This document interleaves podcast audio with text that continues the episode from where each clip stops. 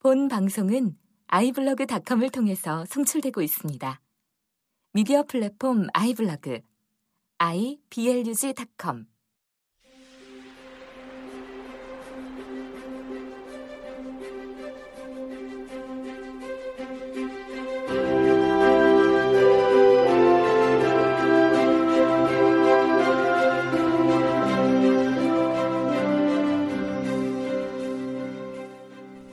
라디오 반민특위 사용 설명서 하나 개념 있는 여자들의 센 수다 라디오 반민특위와 개념 있는 역사 버라이어티 극장 라디오 반민특위를 격주로 진행합니다.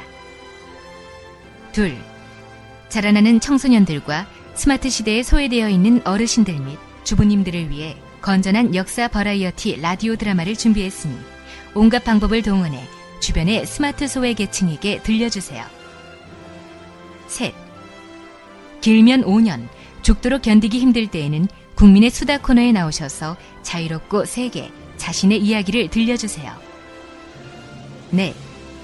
라디오 반민특위는 청취자들의 후원이 있는 한 진행자들이 장금이 아닌 강금이 될 때까지 계속됩니다. 농협 352-0399-131943 강삑분 앞으로 군자금을 보내주세요.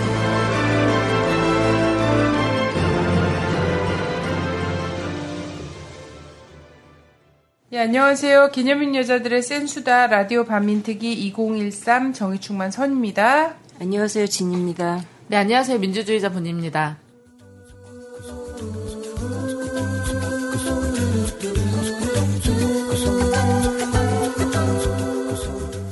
네, 오늘 광고 좀 드리려고요. 10월 5일 날 촛불 집회가 있어요. 이번에는 이번 주에는. 네, 이번 주는 주제는 네티즌들이 만드는 촛불 집회예요. 그러니까 사실 요즘에 웬만한 네티즌 아닌 사람은 없으니까 결국 뭐 다 또 나오라 이거죠. 3천만이군요. 네, 3천만이요. 요즘에 뭐 인터넷 안 하는 사람 있나요? 예, 네, 네티즌들이 주최하는 촛불 집회니까 예, 각각 많이 나와주시면 되고, 네, 우리 또 진짜 웃긴 게 그, 경문이라는 노래가 있어요. 조선일보 서정주 이 노래 저희 라디오 반민특위 끝날 때 나오는 노래인데 이게 제목 경문이에요. 근데 많은 분들이 이게 노래 제목을 to the core라고 알고 있어요. 뼛속까지. 네. 음. 선생님 맨날 to the core 그러면은 조선일보 이렇게 나오니까 그 투더코어 노래를 아무리 찾아도 없어요. 당연히 없죠. 그 노래 제목은 경문인데요. 그 경문을 작곡하신 이제 윤, 윤민석 씨. 예, 이분이 뭐 대한민국 헌법 제1조 뭐 오노 사건 있을 때 Fucking USA 뭐 이런 거를 작곡하신 분이고 무수한 노래를 많이 작곡하셨어요. 근데 이분의 이제 음반이 판매하고 있어요. 촛불 현장에서. 그래서 15곡이 들어가 있다고 하고 우리 주제가 이제 경문도 들어가 있는 앨범입니다. 다시 한번. 그래서 촛불 집회 나오시면 부스에서 시국회의 부스에서 구입하실 수 있어요. 만 원이에요. 뭐 이런 건 꼭 뭐 듣는 듣, 들어서 사는 것도 있지만 어, 또 의리로 사주는 거죠. 예, 사실. 예, 그래서 많이 많이 사주셔야 될 것 같아요.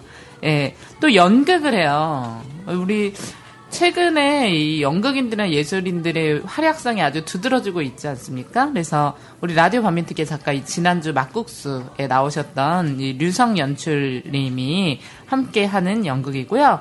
10월 19일 1시 30분 어디서 하는지 아세요?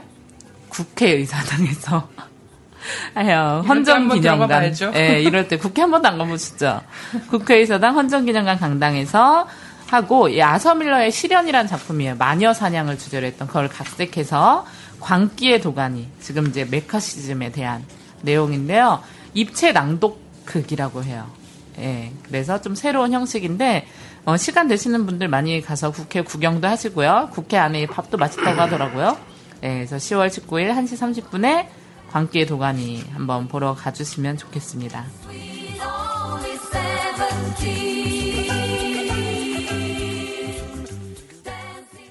요즘 난리 났어요. 연극만 그런 게 아니라 진짜 광기의 도가니라는 것이 정말 딱 맞아떨어지는 때 아닙니까? 어제도 또 몇 명 연행대 갔더라고요. 예. 연행대 가고 지금 연일 무슨 압수수색, 연행 그리고 또 그냥 막말 있죠. 이 일본 우익들이 쏟아내는 막말이 아니라 한국의 정치권에서 막말이 막 쏟아지고 있어요. 야, 진짜 너무하죠. 네. 너무 많이 잡아가니까 이제 어디를 먼저 대응해야 될지도 모르겠고. 아니 그리고 저는 지난주 지난주 촛불 때 예. 예, 청계광장에서 했는데 비가 많이 왔어요. 비가 많이 오고 좀 날씨 이제 쌀쌀해지고 했는데 촛불 끝나고 나서 천안함 프로젝트를 그 비 오는데 우산 쓰고 사람들이 막 봤거든요. 광장에서. 네. 근데 극장에서 영화가 쫓겨나서 광장에서 이게 이 영화 상영이 되는 정말 대한민국 초유의 사태거든요. 좀, 아, 일단 이게 개봉된 작품을 누군가가 협박하고 뭐 음. 들리는 말에 의하면 국정원이 전화를 했다는 얘기가 들려요. 네, 메가박스에서 네. 내려졌죠. 네. 예, 거기다가 그게 내려질 이유가 없었던 게 매진이었어요. 음. 매진 영화를 예, 내리는 초유의 사태가. 뭐 그냥 몰지각한 개인의 테러 위협이라든 장난 전화 때문에 또 사람들은 주눅들 수 있어요. 근데 원래는 알려진 거는 이렇게 무슨 테러 위협 때문에 관객의 안전을 보장할 수가 없어서 내리겠다, 내릴 수밖에 없다 이렇게 얘기했었는데 그게 기관에서의 전화를 받은 거다라는 풍문이 들리고 있- 있거든요. 요즘 아, 뉴스보다 풍문이 이거는 믿을 만하잖아요. 굉장한 거 아닙니까? 거의 진짜 그죠. 이건 독재 정권에서나 가능한 일인데요. 사실 저는 이렇게 생각해요. 저는 천안 프로젝트를 받고 많은 분들이 보셨지만 하나같이 하신 말씀이 아, 솔직한 평가예요. 이게 별거 없더라 보니까. 다 알던 것들. 네, 그냥 뭐 가볍게 다뤘더라. 이런 평가가 많지. 어, 그걸 보고 정말 너무나 깜짝 놀랐다. 어? 진짜 뭔가 내가 천안함의 진실을 규명하기 위해서 나서야겠다. 진짜 우리나라 나쁜 나라인 것 같다. 이런 생각을 가진 사람은 없거든요. 그럼 박근혜 정권은 지금 자라보고 놀란 가슴 수tun콩 보고 놀란다는 게 정말 위기인 거야? 네. 천안 프로젝트에서 신상철 씨가 인터뷰 하셨잖아요. 주연 배우로 이제 이름이 올라와 계시더라고요. 제가 네. 당장 전화를 했죠. 네. 너무나 서운했어요. 저는 전화를 해서. 같이 찍기로 했는데 네. 분명히 이영환 나랑 하라, 하기로 하지 않았냐? 제가 그래서 시놉시스까지 다 짜놨잖아요. 미모의 여, 여 기자. 진행자와, 어. 예, 천안함의 진실을 밝히는 남자의 이런 이야기로 가자, 우리. 주인공은 나로 하겠다. 전 분명히 이렇게 말씀드리고, 확약까지 받았어요. 우리 신상철 오라버니에게. 우리 새끼손가락 걸고 약속까지 분명히 했습니다. 증인 있으셨죠? 네네. 예, 황선 증인 기억하십니까? 근데 그 다큐 영화니까. 예, 근데 뭐 혼자 했어요. 찍으신 거여서 제가 너무 화가 나서 밤에 전화를 했죠. 이영환 저랑 하기로 하셨던 거 아니에요? 계약 파기다 명백, 명백한. 그랬더니 아 자기도 그게 이렇게 영화가 되는 건 알았는데 자기도 하루 한 번 인터뷰 하셨다고 그러더라고요. 그래서 한 번 인터뷰 하셨다 그래서 아 저도 봤는데 그렇게 막 엄청난 진실 규명이 돼 있거나 이런 영화도 아님에도 불구하고 사람들이 이렇게나 막 관- 많이 관심을 갖고 그렇게나 적극적으로 막으려 한다는 게 어, 놀랍더라고요. 네. 예. 공포심은 그런 오버를 늘 유발하게 돼 있어요. 저는 이 공포심이 결국 자기 발목도 잡을 것이다. 오버하다가. 그래서 자기 진영도 자기 진영이라고 진영? 네. 유- 정말 의미 있다. 자기 진영이라고 생각했던 곳에서도 아 맹충성을 다하는 맹목적이지 않은 것 같아. 이러면 쳐내는 거예요. 이것이 이제 검사 파동이라든지 진영 장관의 사표라든지 이런 걸로도 나타날 수 있는 거예요. 저는 앞으로의 한국 정치판을 딱 보면서 정말 유의미한 관전 포인트가 또 여기 있다. 이들이 어떻게 나- 난투극을 벌이는가. 네, 전- 국민들은 어떻게 조지고 자기들끼리는 어떻게 난투극을 벌이는가. 제가 좀 이제 상상력이 많잖아요. 늘 공상한 송- 원래 소녀들은 상상을 많이 하거든요. 근데 제가 요즘 나이 들어 상상이 너무 많은 노망이야. 저 갱년기예요. 얼마 전에 그 무한도전이라는 프로그램에서 역사에 대해서 요즘 좀 많이 하잖아요. 네. 그런데 서대문 형무소를 이제 돌면서 촬영한 게 있는데 그 서대문 형무소 이제 한 칸에 그때 독립운동 하던 40명씩 수감이 되었다. 네. 저는 예전에 이제 박한수 선생님한테 들었지만 그래서 세 개조로 나눠가지고 잠을 들어가는. 잠을 잤다. 누울 수가 없으니까 이런 이야기를 이제 막 뭐 길 하하 이런 사람들이 나와서 하는데 전 그걸 보면서 어떤 상상을 했냐면 이 새끼들이 이렇게 한 명씩 두 명씩 잡아가다가 언젠가는 촛불을 원봉하고 다 잡아가서 진짜 서장훈 형무소 같은데 촛불 시민들이 막 한 방에 막 100명씩 뭐 이렇게 할 수도 있을 것 같은 거예요. 지금 꼬라지를 보니까 아 진짜 너무 너무 너무 그러고 싶어하는 마음이 지금 막 나오고 있잖아요. 뭐 조금 이따 얘기 또 이 사람 이름 또 나오겠지만 김무성 이런 사람들 왜 시위를 진압하지 않는가? 진압- 공권력을 어, 동원해야 된다. 공권력이 시- 이 시위를 진압하지 않으면 이건 자기 임무 방, 방기다. 막 이렇게 얘기를 하는 거예요. 정말 이 무슨 나사가 풀려도 한참 풀린 얘기인데 어, 합법적인 집회 시위 집회 시위의 자유를 보장하고 있잖아요. 네, 지- 그건 보장하고 있지만 합법적 집회 시위의 자유를 공권력으로 억압하는 건 보장하고 있잖아요. 한국의 헌법이. 그러니까 이 김무성 씨는 지금 뭐 이후에 대권까지 도전할 그 마음이 있대잖아, 자기가. 벌써 그런 얘기. 당권. 어, 당권인데 이후 대권도 마음이 있다는 거예요. 네, 충분히 이건- 가능한 일이죠. 어, 이거는 박근혜로서는 네. 박근혜 레임덕이 벌써 시작했다는 거를 지금 임기 1년도 지나기 전에 대권 얘기가 자기 진영에서 나오고 있는 거. 이게 진짜 놀라운 거거든요. 그 마음속에 이런 게 있는 거죠. 박근혜도 됐는데 음. 나라고 안 됐었냐. 헌법 유탈이에요. 헌법을 완전히 이탈한 상태로 말을 막 하는 거예요, 지금. 임기 초태 다음 대선 후보로 등장한다라는 건 대단히 웃긴 일이잖아. 어? 그러니까 이들이 나는 포스트 박근혜를 엄청 고민하고 있구나. 대안이 없는 어, 거지. 얼마나 지금 초조할까 이런 생각도 좀 들긴 하는데 어쨌든 박근혜로서는 어, 아무리 자기가 자기가 믿고 킹메이커였고 막 이렇다고 하더라도 어, 좀 마음 엄청 불편한 소리긴 해요.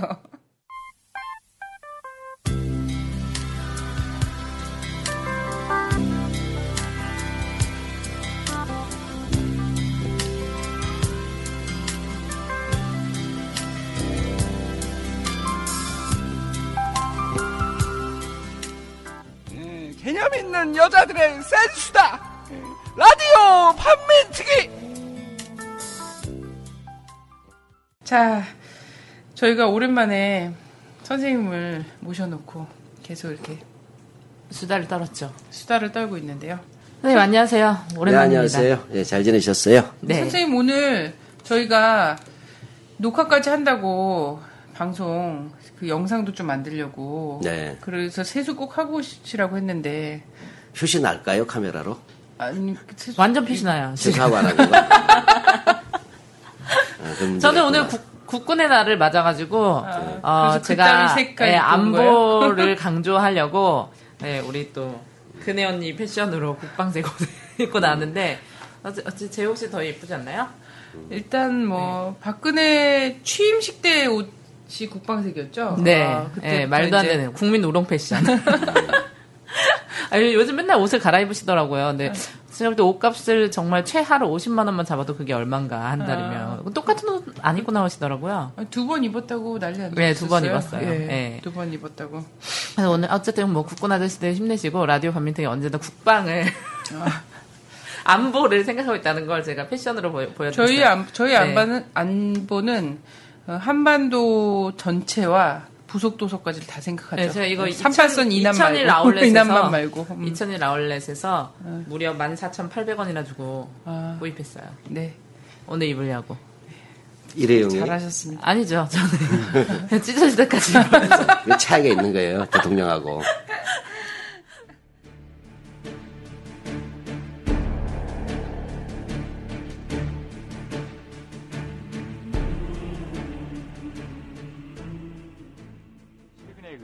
근대화 논쟁에 대해서는 선생님은 어떻게 생각하십니까? 우리가 잘 살든 못 살든 뭐 남이 뭔 상관이냐 이거예요. 그러니까 못 산다고 잘 사는 사람이 와서 잘 살게 해주겠다고 와서 총칼로 찌르고 이게 뭐, 뭔 의미가 있는 거냐 이거죠. 그리고 우리가 알아야 될 것은 이 땅을 이렇게 짓밟은 일본인보다 우리 짓밟은 조선민족이 근대화에 있어서 더 깊은 각성을 했다고 하는 사실을 알아야 되고 이것을 우리가 일본인들에게 가르쳐 줘야 됩니다. 예. 예.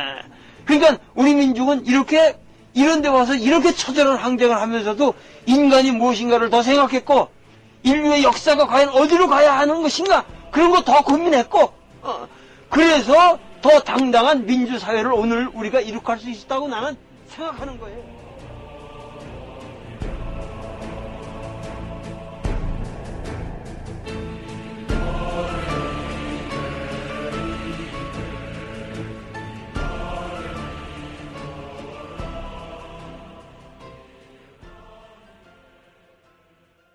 선생님 요즘 되게 바쁘세요. 아, 늘 바쁘시죠. 워낙 바쁘셨고. 동해번쩍 서해번쩍 하시더라고요. 네. 어제까지 일본에 계셨죠? 예. 어, 일본 가서도 교과서 이야기도 좀 하고 네. 음, 많은 사람들이 궁금해해요. 근데 듣고는 경악, 충격, 분노.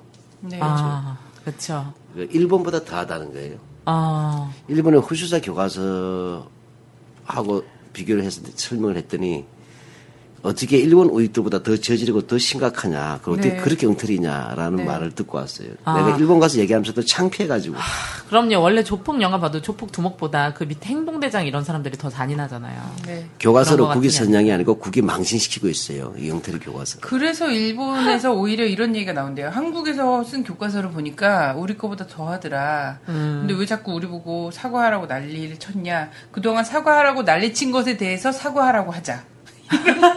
이런, 네. 이런, 역시. 예, 이런 얘기가 나오고 있다는 거예요. 진짜 할 말이 없어요. 어, 느 면에서는. 그 일본의 조선일보라고 할 수 있는 상계 신문이 바로 그런 발언하고 네. 있죠. 음. 네, 이적 행위예요. 일본의 극우를 돕고 일제 식민지 지배를 예. 뭐냐면 미화하는 일본 세력에게 네. 한국에서 어, 이런 교과서가 교과서를 만들어서까지 그걸 한다. 이건 여적죄를 적용해야 돼. 네, 그렇습니다. 내라는 뭐이자 여적죄. 예. 이자. 내란 음모가 아니죠. 내란죄죠. 이것은. 이미- 실제적 행동은 이미 나갔으니까. 저질러. 이들이야말로 진정한 체제 전복 세력이죠. 네. 자, 그렇습니다.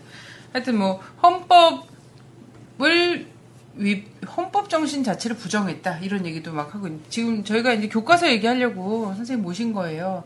선생님 요즘 막 1인 시위도 하시고 청사 앞에서 하는 모습도, 안 그래도 바쁘신데 이거, 실제 광장에까지 나와갖고 투쟁까지 막 하시고 이러고 계시더라고요. 그래서 교과서 어, 교학사에서 교학사 또 막 자기 테러 위협 받고 있다고 막 엄살 엄청 떨었더라고요. 사람들이 막 아, 놀고 있는 했나 봐요. 네. 음, 결국 공권력에 의존하겠다는 얘기죠. 네네. 뭐 테러 위협 자체는 사실도 아니지만 네네.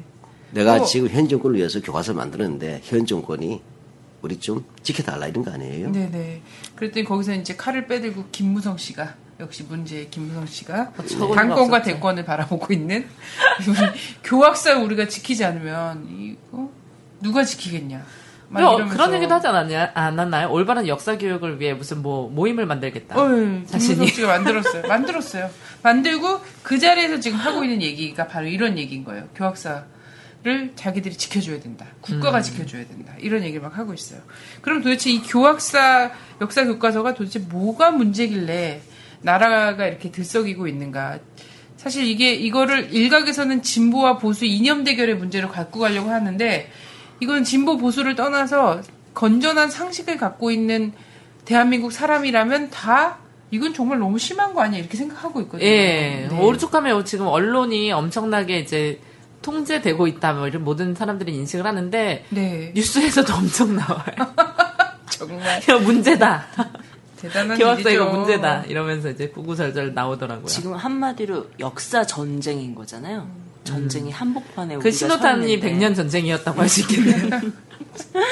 미리 알고 우리가 지- 다- 이제 100년 전에 만드니까 둘통이 난 거예요. 그래서 이제 사- 그- 진압한 아, 거죠. 아니구나. 라디오 반민특이 먼저구나.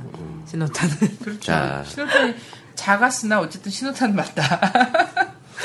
이걸 신호탄 예광탄이라 그래. 예광탄. 국군의 날에는 용어를 잘 써야지. 네네. 예광탄. 예. 음.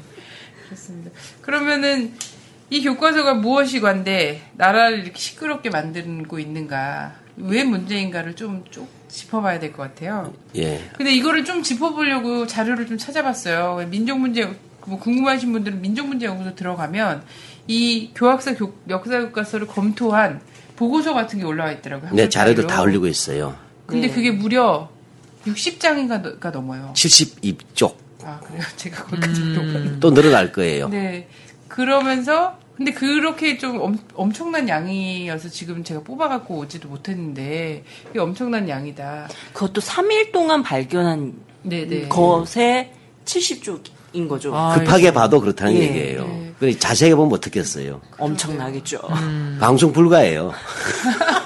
아니 근데 현재 국사 교과서 있잖아요. 거기에도 왜곡된 것들이 굉장히 많아요. 네. 현재 국사 교과서에도 뭐 예를 들면 저희가 방송했던 안익태 씨라든가 이런 사람들이 굉장히 미화되어 있는 측면이 굉장히 많은데 이 교과서는 아무것도 아니야. 네네. 교학사 교과서에 비하면 그래서 지금까지 발견된 것만 한 600개 정도의 오류가 역사 교과서인데 오류라는 게 사실 용납이 돼서는 안 되는 거잖아요. 교과서에서는 600개의 오류가 발견이 됐다라고 하는데 이거는 교과서가 보통 몇 페이지지? 그냥 이제 공부 열심히 한 300페이지 사람. 내지 않습니까? 아무리 많아도. 네. 자, 그 보십시오. 이거 자꾸 이제 색깔 진영 이야기를 하는데 이건 굉장히 말도 안 되는 소리예요. 네. 이건 교과서 문제예요.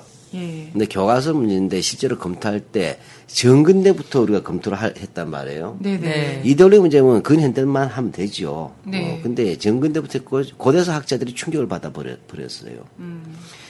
이 부여 아실 거예요, 부여. 음. 네. 그래서 그 우리가 고구려 백제 신라 부여 이런 거 있지 않습니까? 네, 네. 부여가 학대. 한반도에 있는지 처음 알았네요. 근데 아마 충청도 부여로 생겼는지는 모르지. 아. 어, 사실은 실수라고 보기에는, 뭐를 실수하라고 볼 수도 있겠지만, 한반도와 만주 일대에 있었던 부여 이렇게 돼버리면, 네. 이건 경악이 아니고, 이건 그냥 포복절도예요. 네. 부여들 예, 이렇게 지금, 얘기한 거 아니에요? 그, 지금 여- 학자들, 역사 학자들이 이야기하는 핵심이 이거예요. 이것은 솔직히 해서 자격이 잘 안 되고 실제 이쪽을 공부하지 않은 학자들이 무리해서 만든 급조, 날조된, 급조된 교과서인데 사실에 대한 오류, 이- 그다음 해석, 해석도 일반적 해석이 돼야 되잖아요. 네. 이 모든 부분에서 한국 역사학계의 상식이나 통설 또는 정설하고 동떨어져 있, 단 말이에요. 그리고 인터넷 괴담 수준의 것을 뺏기고 바꿔치기 하고 그다음 내용을 보면 오뎅이라고 뺏겨야 될 것, 아 로댕이라고 뺏겨야 될걸 오뎅이라고 뺏기고 이런 식의 코미디 교과서예요. 그래서 이게 현재서 교과서로서는 도저히 집필한 것도 기적이고 네네. 이런 분들이 집필했다는 것도 기적 같은 일인데 그것이 검증 통과되었다는 것도 기적 같은 일인데 이제 학교에 채용된다면 그것도 기적 같고 네. 실제 현재적 교사들이 이 교과서를 가지고 가르칠 수 있다면 그건, 그건 온 우주의 기적이 될 거예요. 불가능해요. 아, 나도 그 생각을 했거든요. 이런 교과서로 과연 그래도 국사 선생님이면 국사를 전공한 사람이잖아요. 역사를 네. 전공한 사람. 그 사람들이 받아들일 수 없을 정도인 것 같더라고요. 보니까. 그런데 이 사람들 왜 그래? 이걸 자꾸만 이들 반공을 이야기하고 이 사람들 자기네 교과서를 명품 교, 교과서라고 찌라시를 돌린단 말이죠. 이게 무슨 이야기냐면 이것은 역사학자의 이야기는 좀 한국 역사학계의 기본 내용을 가지고서 가르쳐야 돼- 됩니다. 학교는. 네.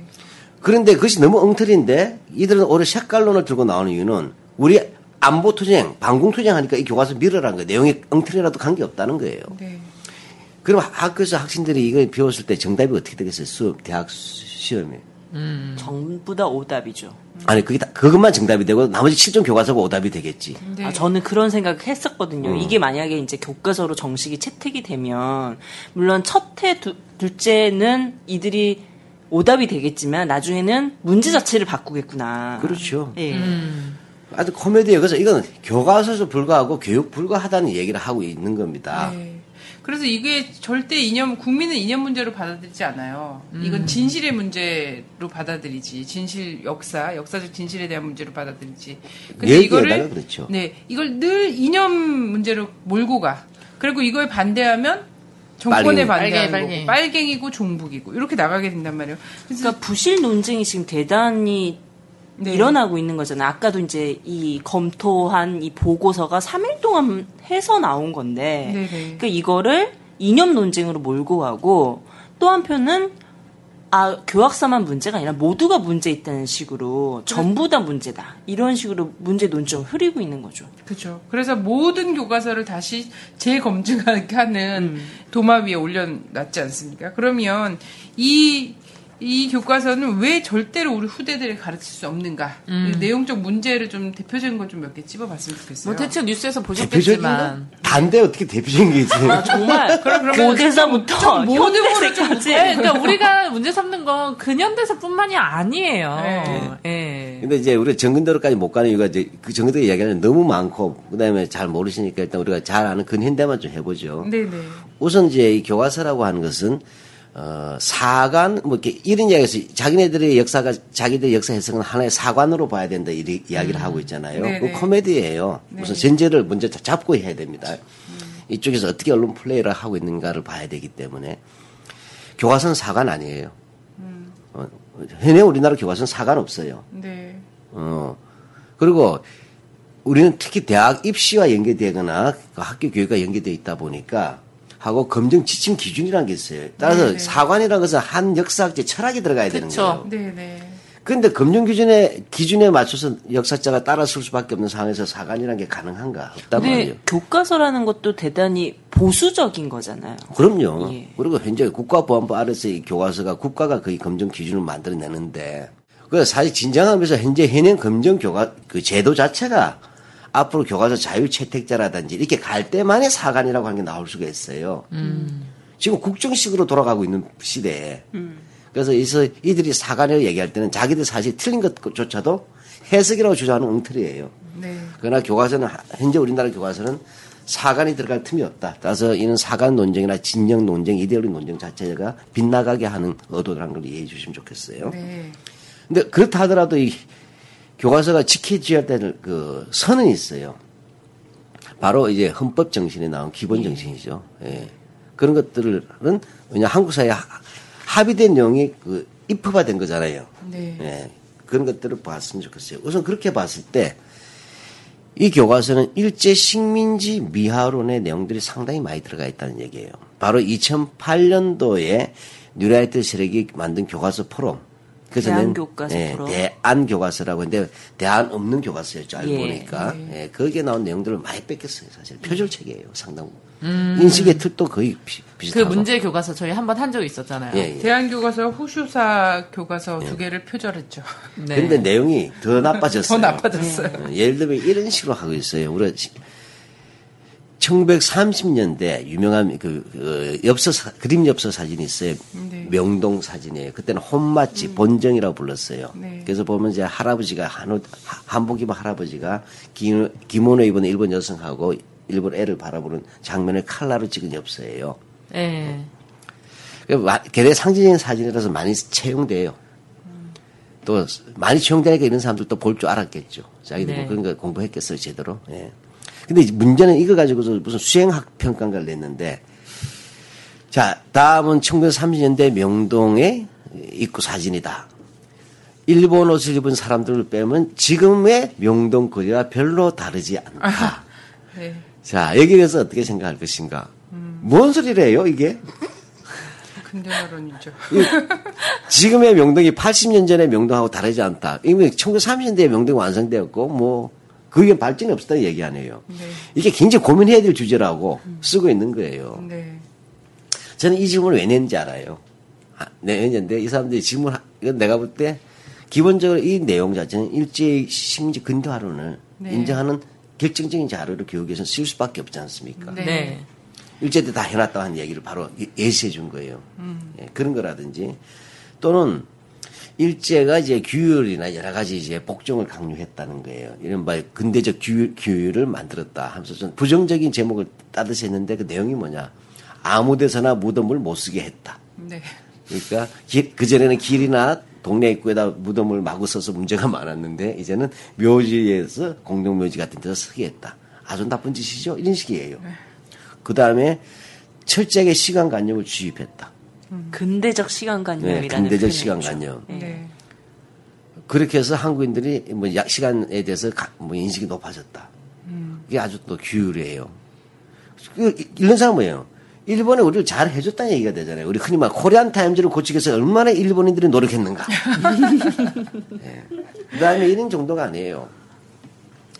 경성 방송국. 그 당시에 어, 보면 이제 제2방송국이 조선어 방송인데 그, 그 경성 방송은 조선 총독부 어용 방송이에요. 네, 그렇죠. 요즘 같으면 KBS 같은 거죠. 예, 어용화된. 음. 그, 그, 지- 더 심하죠. 이거를 실력 양성 운동이라고 적어놨어요. 아마 내가 볼때 방송 기술을 배웠기 때문에 실력 양성 운동 같은데 이- 이런 코미디예요. 그래서 이에서 일제 식민지 근대화론에 대한 이야기들은 여기서 엄청나게 많이 나오고 그것에 네. 어, 어디서 베꼈냐? 베낀 걸 보니까 대체로 2008년도 그 뉴라이트. 엉터리 교과서 베꼈어요. 자기들 뉴라이트하고 관계없다지만 웬걸 네. 내연 관계였어요. 불륜 관계고. 그 뉴라이트 대안 교과서가 또 일화가 있잖아요. 우리 박근혜 대통령님께서 대통령이 되기 전에 가서 축사를 하셨던 아, 그 그럼요.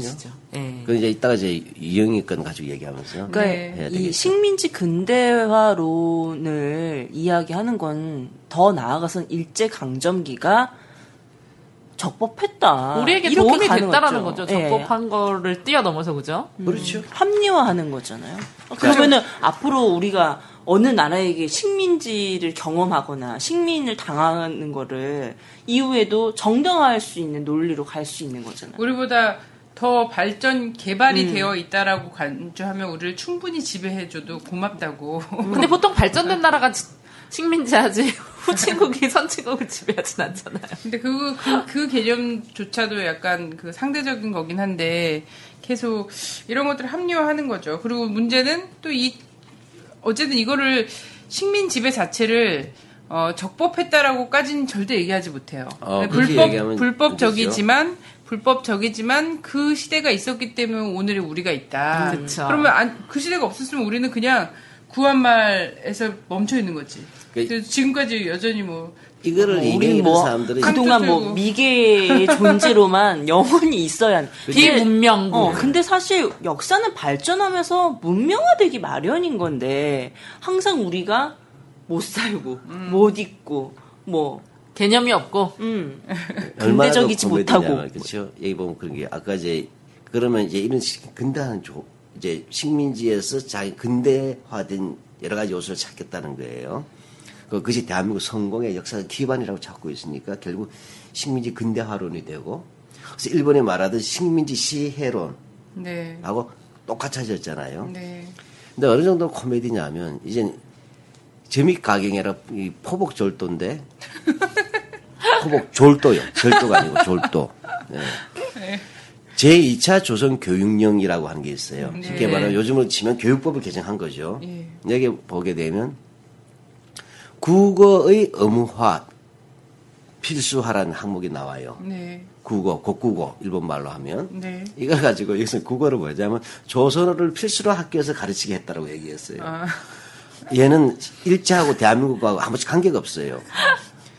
국어의 필수화라고 하는 거, 의무화라고 하는 것은 일본어를 국어라고 불렀잖아요. 네. 근데 이 교과서는 그걸 읽고 아 이게 그때 국어가 우리 조선어인가 보다. 그러니 얼마나 고마운가.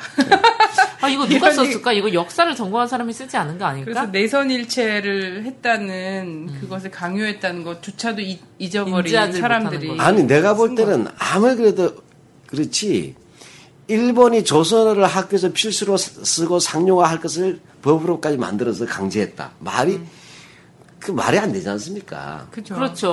어린 아이들도 창씨 개명하고 조선어 표지를 알고 있는데 지필자가 있는 생쇼 지랄들을 하는 거예요. 이게 어떻게 교과서냐는 거예요. 어디서 이런 사람들 이것도 골라 먹고 상- 하는 상록수도? 안 읽었나? 아, 이런 팀은 번데기 야- 야구단 같은 수준에서는 못 조직해요. 번데기 야구단은 뭔가요, 선생님? 아, 추억에 만에 너는 동네 야구단 이름이에요. 너무 생소해서. 아, 그렇군요. 이 세대 차이네요. 그러니까 하다 못해 융합주의라는 말까지 아. 등장했잖아요. 어, 나는 나는 이 융합주의가 칼등이 융합 이건 핵융합이냐. 어. 아니, 이렇게 생각했는데. 시대를 동아주의와 융합주의로 했다는데 융합주의라고 하는 것은 그게 아니라 다문화 사회 있잖아요. 예. 네. 다문화 사회에서 어떤 그 공생이라든지 이런 그런 것하고 연결되는 거예요. 문화의 융합. 일본은 문화의 융합이 아니고 민족 말살 정책이에요. 그렇죠. 우리도 민족 말살을 전. 그러니까 얘들은 배웠잖아요. 지금 뭐, 여기가 무슨 뭐 LA인 줄 아나 봐요, 대한민국이. 일제 시대, 한반도가. 아니 근데 그렇게 하면은 그 한쪽으로도 그렇게 하면은 또 사람들이 약간 양심에 걸려서 아 이거 좀 너무 심한 거 아니야 이러면서 항일 항일 운동가들에 대해서 약간 균형 있게 다루거나 그때 당시에 이뭐 경제적으로 이런 거 지금까지 교과서는 이랬잖아요 좀 친일을 한다는 사람들도 뉴라이트적 음. 기질이 있는 사람들도 뭐냐면 이 근대화론을 얘기하면서 얘기는 나중에 하죠. 뭐냐면 얘네들이 얼마나 잔인하게 음. 어 그러면서 이런 일본군 위안부 문제라든지 징용 징병 이런 거를 다 얘기하고 그리고 관동 대지진 뭐 이런 것들을 다 얘기하고 나서 그럼에도 불구하고 경제적으로 뭐 근대화는 이라는 얘기가 있다 이런 식으로 버무렸단 말이에요. 근데 이걸 완전히 뒤바꿔 짤없어요. 아, 얘들은 예, 이 교과서는 항의를- 짤없어요. 예. 항의는 중요하지 않아요. 이 교과서는 친일파 복권 교과서예요. 네. 어, 교과서의 많은 부분이 친일파를 위한 변명이에요. 어, 그러니까 이것은 친일파 변론 요지서가 교과서로 나왔다 해도 돼요. 아, 저는 이거를 교과서로 만들지 말고 자기네 가보로 이렇게 물려주고 어 그냥 지네 가족이나 이렇게 합리하면서 요 정도로 이거 쓰면 보면 이완용의 일당 기사라는 회고록이 있어요. 네. 이게 국사 교과서로 나온 거 아니냐 싶기도 할 정도로 충격을 받았는데 결과적으로 식민지 실현에 나온다고 해서 다시 말해 그럼 일본에 협력했던 친일파에 대해서는 그들이 어떻게 보느냐를 통해서 우리가 또 한번 확인할 수 있잖아요. 네. 네. 이게 또 재미 가경이 아니라 이건 포복절도가 아니고 이건 천지 개벽을 해도 이런 예- 주장이 안 나올 것들이에요. 네. 우선 보면 최남선 있지 않습니까? 아주 코미디 같은 질문이에요. 근데 아주 그 꼼수는 꼼수예요. 어, 꼼수 꼼수인데 최남선에 대해서 쭉 최남선에 대해서 쭉 이제 행적을 쭉 이야기해 간단한 행적을 얘기합니다. 잘 알다시피 신문화 운동이 있었고 예. 김이 독립선언서 네. 그 이제 초안을 했고 그다음에 이제 친일 갔잖아요. 30년대에는. 네. 근데 여기에 대해서 뭐냐면 이렇게 해요. 최남선은 우리 문화에 대해서나 우리 역사에 공로도 많다. 이것은 대한민국 상문법에 비추어서 보자면 어떤 상을 주면 좋을까요? 근데 뒤에는 친일을 했는데 이것은 친일 반민족 행위법에 의해서 어떤 벌을 주면 될까요? 공가론의 입각에서 생각해 보세요. 이런 지- 질문이에요. 공가로. 와 이건 코미디예요. 네, 지금 친일한 뭐냐? 사람에게 상을 주자 이런 거잖아요. 네, 이두 가지가 문제가 있는 거예요. 근데 그 결과적으로 한 가지로 돌아가는데, 자, 3일 김희동리 선언서 초안 작성한 것은 어쨌든 본인이 시켜서 했던 자발적으로 했던 거에 큰 공로죠. 상징성이 있어요. 항의를 했지 않습니까? 어찌됐건. 항의를 했는데 나중에 이 항의를, 김영리 선언서를 초안을 만들었다면 민족의 상징적 인물이에요. 네. 이건 대불성 가진 인물이 친일로 갔죠. 네. 조선사 편수에도 가담했다가 물론 중간에 나오기도 했지만 그다음에 그 전쟁 동원에 앞장섰잖아요. 네. 내성일제 황신이 앞장섰으면서 사실은 변절한 사람이잖아요. 예. 즉 친일에서 아, 항일에서 친일로 변절한 사람이에요. 근데 앞에는 치- 항일에서가 상을 대한민국 상훈법에 의해서 뭘 줘야 되고 뒤에는 치, 치- 친일에서가 벌은 뭘 줘야 될까 하면 고- 이게 어떻게 돼요? 앞뒤가 안 맞죠. 네. 변절을 공가로 얘기하는 것 자체가 사기라는 얘기예요. 그렇죠. 예를 들어서 이순신 장군이 한산 대치 때는 일본군을 물리쳤다. 근데 그 다음에 일본군에 투항해서 스시마 해제해서 조선군을 물리쳤다 하면 시험 문제 어떻게 내야 돼요? 한산 대첩에서는 일본군을 물리쳤, 물리쳤으니까 무슨 상을 줄까요? 스시마 해협에서는 우리 조선군을 물리쳤으니까 무슨 벌을 줄까요? 이런 질문과 똑같아요. 네. 이한용도 마찬가지예요. 얘들이 뭐 미국 무척 좋아하잖아요. 네. 이한용 초기 한미 외교 결석자입니다. 어떻게 보면. 그 한미 수교 오래됐죠, 우리? 그러면 이한용한테 한국과 미국의 뭐냐 수교에 대한 또는 교류에 대한 상을 뭘로 줄까요? 나라 팔아 건데 무슨 벌을 줄까요? 이게 똑같잖아요. 네. 이런. 꼼수예요. 그냥 결- 인생을 나눌 수 있다고 생각해요. 근데 보통 사람들은 어, 나중에 어떻게 살았나. 죽는 순간에 이 사람을 어떤 평가를 받는가. 이거를 네. 더 크게 보거든요. 근데 이 사람들 아예 썼어요. 공과론에 입각하라는 말을 쓰- 비슷한 말을 썼어요. 예. 이들 뭐냐 앞으로 친일 문제는 공과론으로 처리해 달라는 요구예요. 네. 그러니까 마치 뭐 가장이 생계를 위해서 살인을 했다고 해도 우리 가족으로 살렸으니까 봐줘야 된다. 뭐 이런 거나 마찬가지잖아요. 그렇죠. 근데 사실 한 사람을 놓고 얘기하면 사람의 일생 전체 보면 공도 있고 과도 있을 수 있잖아요. 네. 네. 그러니까 친일파라고 하더라도 공도 있고 과도 있- 있을 수 있고 독립운동가라도 공도 있지만 과도 있을 수 있고 네. 이렇게 합쳐 결과는 뭐죠? 우리가 지금 친일파라고 하는 사람들은 공로도 많다는 것을 가르치라는 거예요. 그렇게 하면서 친일 문제를 가르치기보다는 이들이 얼마나 대한민국 기여했느냐 이런 얘기죠. 우리가 친일파 인생까지 이해해줘야 되나요, 이제? 네. 근데 무전에 이것이 이제 공과론 다음에 쭉쭉 넘겨보니까 김성수가 드디어 나오는 거예요. 그뭐 신문도 세우고 학교도 설립하고 이해가십니까? 네. 그거 바로 깔때기 역할을 하는 게 천암선이에요. 네. 네, 이, 이, 또이 교과서는 또 김성수 교과서예요. 아. 음, 족보책이에요. 완전 이게 친일파 그리고- 족보책인데. 그리고 이제 나중에 또 얘기하겠지만 이 모든 깔때기 있잖아요. 네. 최남선과 김성수를 지나서 모든 깔때기는 이승만과 박정희를 위한 그렇죠. 논리를 만들기 위한 거더라고요. 3단 플라스크 깔때기들이에요. 네. 음. 이 김성수는 더 심각하죠. 교과서보다 반 페이지 이상 한 교과서에서 고등학교 국사 교과서 있죠. 네. 일제 시대 많지 않아요. 예, 맞습니다. 그 한 사람한테 반 페이지 쓸 수 없어요. 네. 그렇죠. 예, 그 쉽지 않은데. 보통 한 두 줄 정도로 네. 나오죠. 그래도 일제 말기에 어떤 이제 이른바 자기들이 볼 때 민족 지도자의 동량으로서 딱 뽑은 게 김, 김성수 한 명이에요.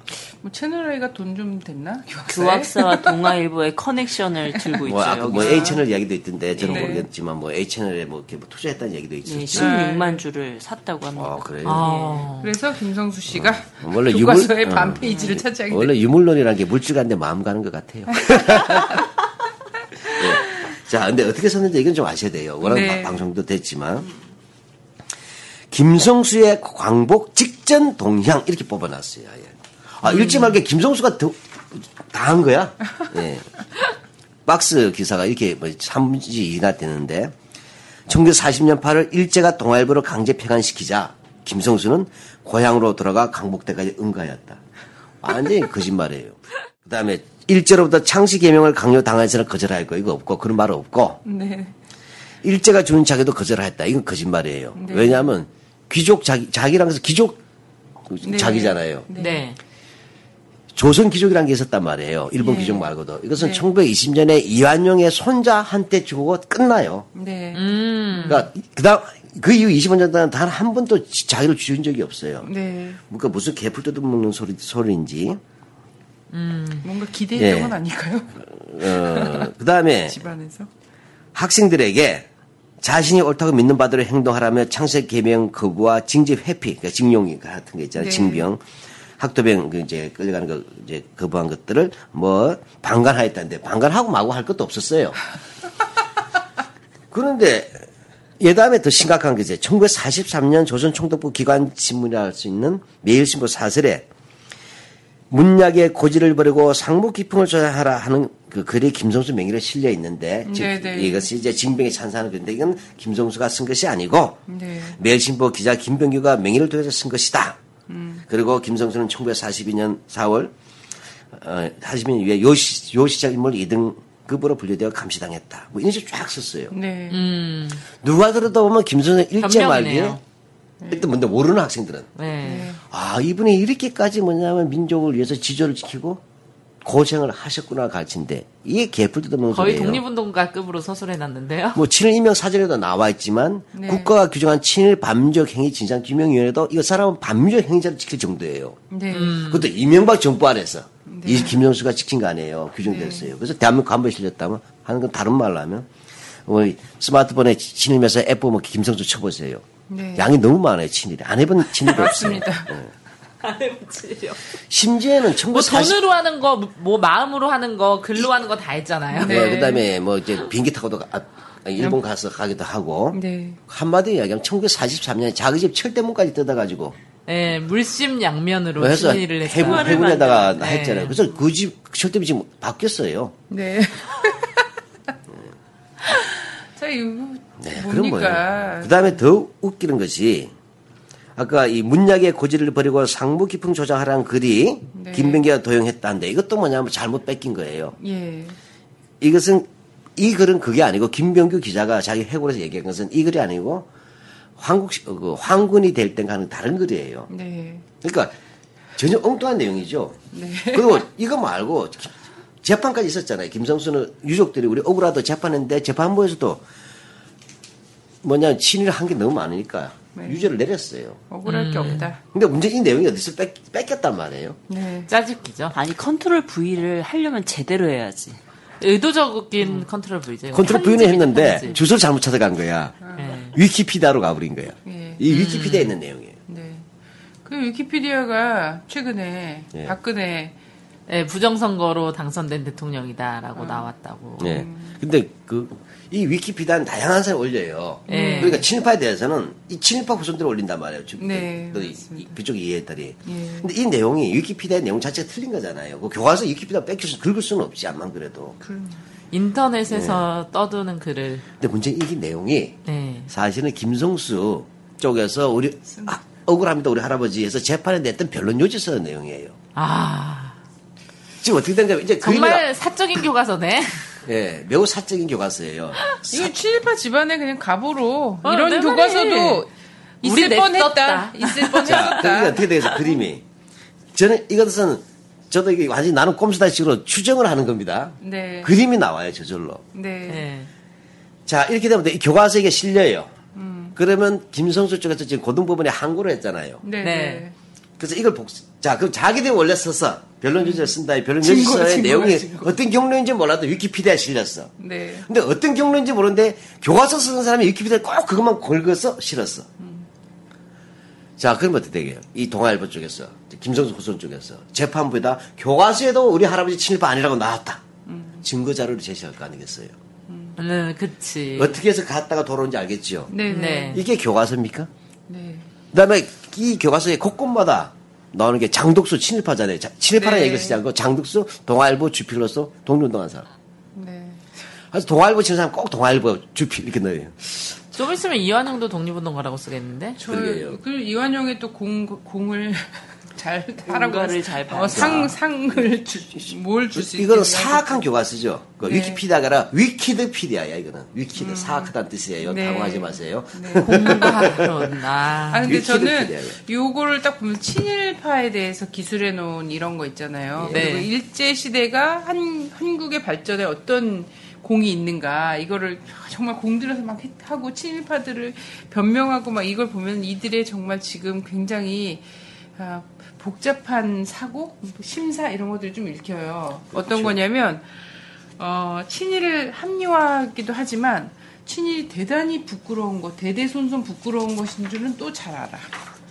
오죽 잘하면 이걸 교과서로 이렇게 해갖고 이걸 억울한 재판으로 거죠. 하고 제가 볼 때는 그걸 잘 아는 게 아니라 진짜 뼛속까지 그렇게 믿고 있는 거야. 우린 잘못할 게 없다는 걸. 음. 근데 우리를 매도하는 이 역사학자들과 온 국민들에게 억울함을 이렇게 그렇죠. 푸는 것이 아닌가. 자 어쨌든 뭐 친일이 하여튼 두고두고 이 가문의 족쇄가 되는 거는 뭐 분명해졌으면 좋겠어요. 그러니까. 식민지 근대화론이나 친일파 미화천양 합치면 어떻게, 어떻게 돼? 결국 이것은 명백하게 예. 우리가 대한민국 헌법 정신에 제기했던 3.1운동과 독립 정신을 계승하고 어, 일제로부터 독립한 것이라는 얘기가 부정을 하는 교과서죠. 네. 그래서 이건 일본 우익 교과서하고 똑같은 거죠. 그러니까 결론적으로 이 공가론에 의하면 우린 다시 일본의 지배를 받는 게 맞는 거예요. 이 교과서대로라면. 그렇죠. 이제는 우리는 일본에 대해서 뭘 요구하면 안 돼요. 감사합니다는 감사 편지 띄우기 운동해야 돼. 100만인 감사 편지 보내기. 그렇죠. 예. 예. 자, 이러는 속에서 아까 깔때기가 첫 번째 플러스 깔때기 친일파들에 대한 복권이잖아요. 네네. 거기 식민지 미화가 돼서 그 두 번째 깔때기가 이승만으로 가는 거죠. 네. 나중에 이거 교과서 문제집으로 나오면 이런 학습 활동 이런 데 블랭크에 있고 일본에게 감사 편지 쓰기 막 이런 거 부록으로 돼 있고 이런 이제 거. 일단 내가 참고서를 쓴다면 일단 이렇게 써야 돼요. 참고서 하면 이게 교과서 여덟 종이잖아요. 예. 그러니까 어떤 지- 지- 질문이 나오면 칠종 교과서의 답변, 그다음에 특종 어, 교학사 교과서의 다- 특수한 답변, 그다음에 정답은 출제 위원회에 따라서 다름. 이것밖에 없어요. 예. 이것만이 아마 제일 많이 팔리는 참고서 될, 될 겁니다. 앞으로 그래서 만약 이것이 통과돼서 안 되지만 통과된다 하면 참고서 만드는 분들 잘 만들어야 될 거예요. 답이 두 개, 모든 답은 두 개로서 예, 교과서를 만들어야 될 겁니다. 아, 그래서 저는 이거 보면 참 걱정이 많이 되더라고요. 저도 아이들을 가르치면서 드는 생각이. 근데 이런 생각도 들어요. 요즘에 이제 임용고시나 이런 데가 굉장히 힘들잖아요. 교사 되기가. 그러니까 이 그리고 점점 사회가 예. 직업에 대한 어떤 자부심이나 이런 거보다는 먹고 살기 급급한 그런 사회가 되고 있잖아요. 뭐 취업을 위해서 막 정말 정의나 이런 게 아니라 뭐 친구 교우 관계나 이런 스펙을 쌓기 급급한 그래서 진짜로 이게 만약 채택된다면 이제 진짜 국사 교과서를 가르치는 교사들이 이거 할 수, 이렇게 가르칠 수도 있겠다 이런 걱정도 들고 안 가르칠 제가 하는 교과서를 칠 때면. 교과서를 가르쳐야지. 예. 교과서 다르게 가르친다면 학생들이 반발할 거 아니에요. 네. 근데 문제는 교과서 문제가 아니에요. 교과서로 되어서 나갈 때는 하나의 기억의 공공화 있잖아요. 공식화란 부분에서 틀이 잡혀버리면 그 다음에 시험 문제를 내잖아요. 다양한 또 배, 배치 학습들이 나오고 이게 아니고 이제 공무원 시험들이 있어요. 공무원 시험. 그쵸. 그 근거 교재가 됩니다. 우리가 또 대학 입시나 학부모들이 있고 여러 가지 학, 그 대학 연계성이 강하기 때문에 그나마 우리가 그 개입하거나 논의할 수가 있지만 공무원 시험 지금 예를 들어 이 뉴라이트의 대표적인 이용은 네. 이쪽 뒤를 뭘 썼어요? 경기도 한국현대사를 썼잖아요. 경병, 네. 경기도 공무원 교사 썼는데 이건 더 심해요. 아니 노골적이죠. 네. 김문수 도지사가 밀어줬으니까 예산까지 네. 줬어. 근데 우리 통제 못 하잖아요. 그래서 전 두 가지를 교과서 문제와 연결시켜 보는 게 이야기 되는데 전공로에 대한 무력화가 합법화를 시켜주지 않고 있는 이명박 정부에서 그랬었잖아요. 그래도 네. 지금 박근혜 정부에서 정교조를. 무력화시키려고 하는 이 네. 부분에서 두. 가지가 같이 연결되는 그럼요. 부분으로 네. 잘 봐야 된다.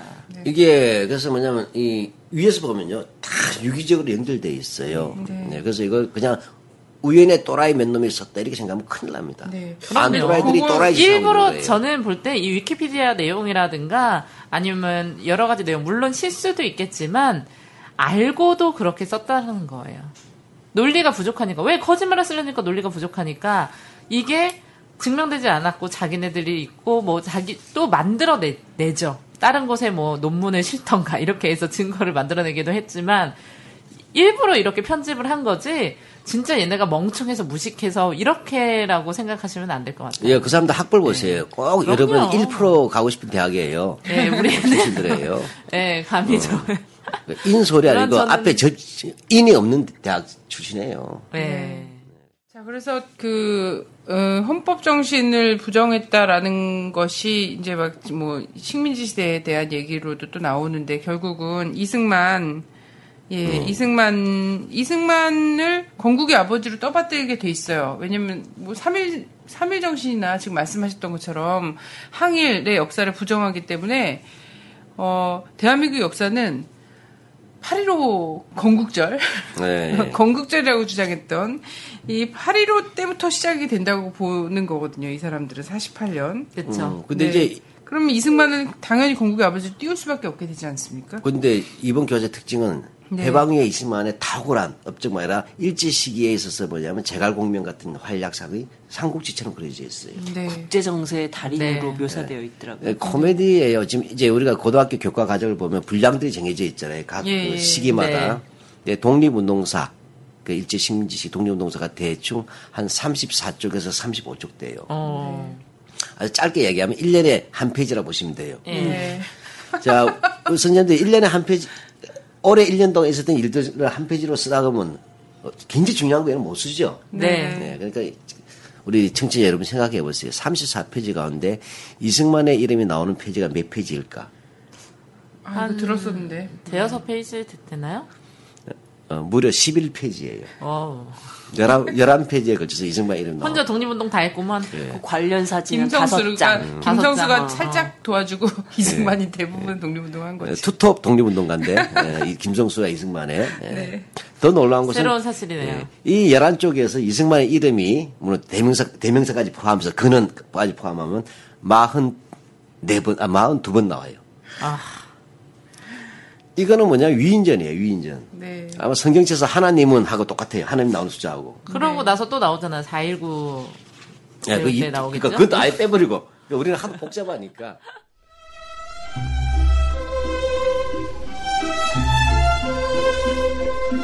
고, 고객님, 어, 그 이상가족 상봉 연기돼서 많이 당황하셨어요? 박희내가 개성공단 문 닫는다고 해서 많이 놀라셨죠? 저희도 많이 놀랐습니다.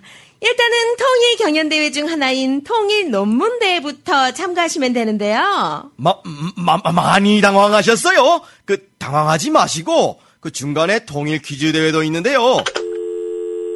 고객님? 고, 고객님? 이를 어떡하면 좋으니? 인자 사장 오실 텐데 오늘 한 건도 참가 신청 못 시키고.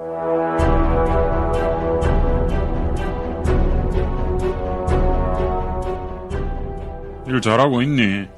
오늘 몇 건이나 했니? 한 건도 뭐 했다고? 니밥 먹기 싫으니?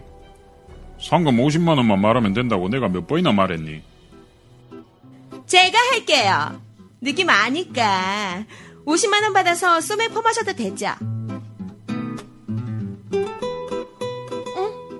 또 뭐야? 평양에 두고 온 수술 가방의 저자 오인동 박사 북 콘서트?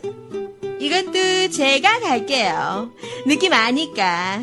맨 앞에서 침 흘리면서 봐도 되죠. 14선언 6주년 기념 통일 경연대회 10월 5일 1시 용산 청소년 수련관으로 오세요. 느낌 아니까. 자세한 사항은 네이버 블로그 통일 경연대회를 참고하세요.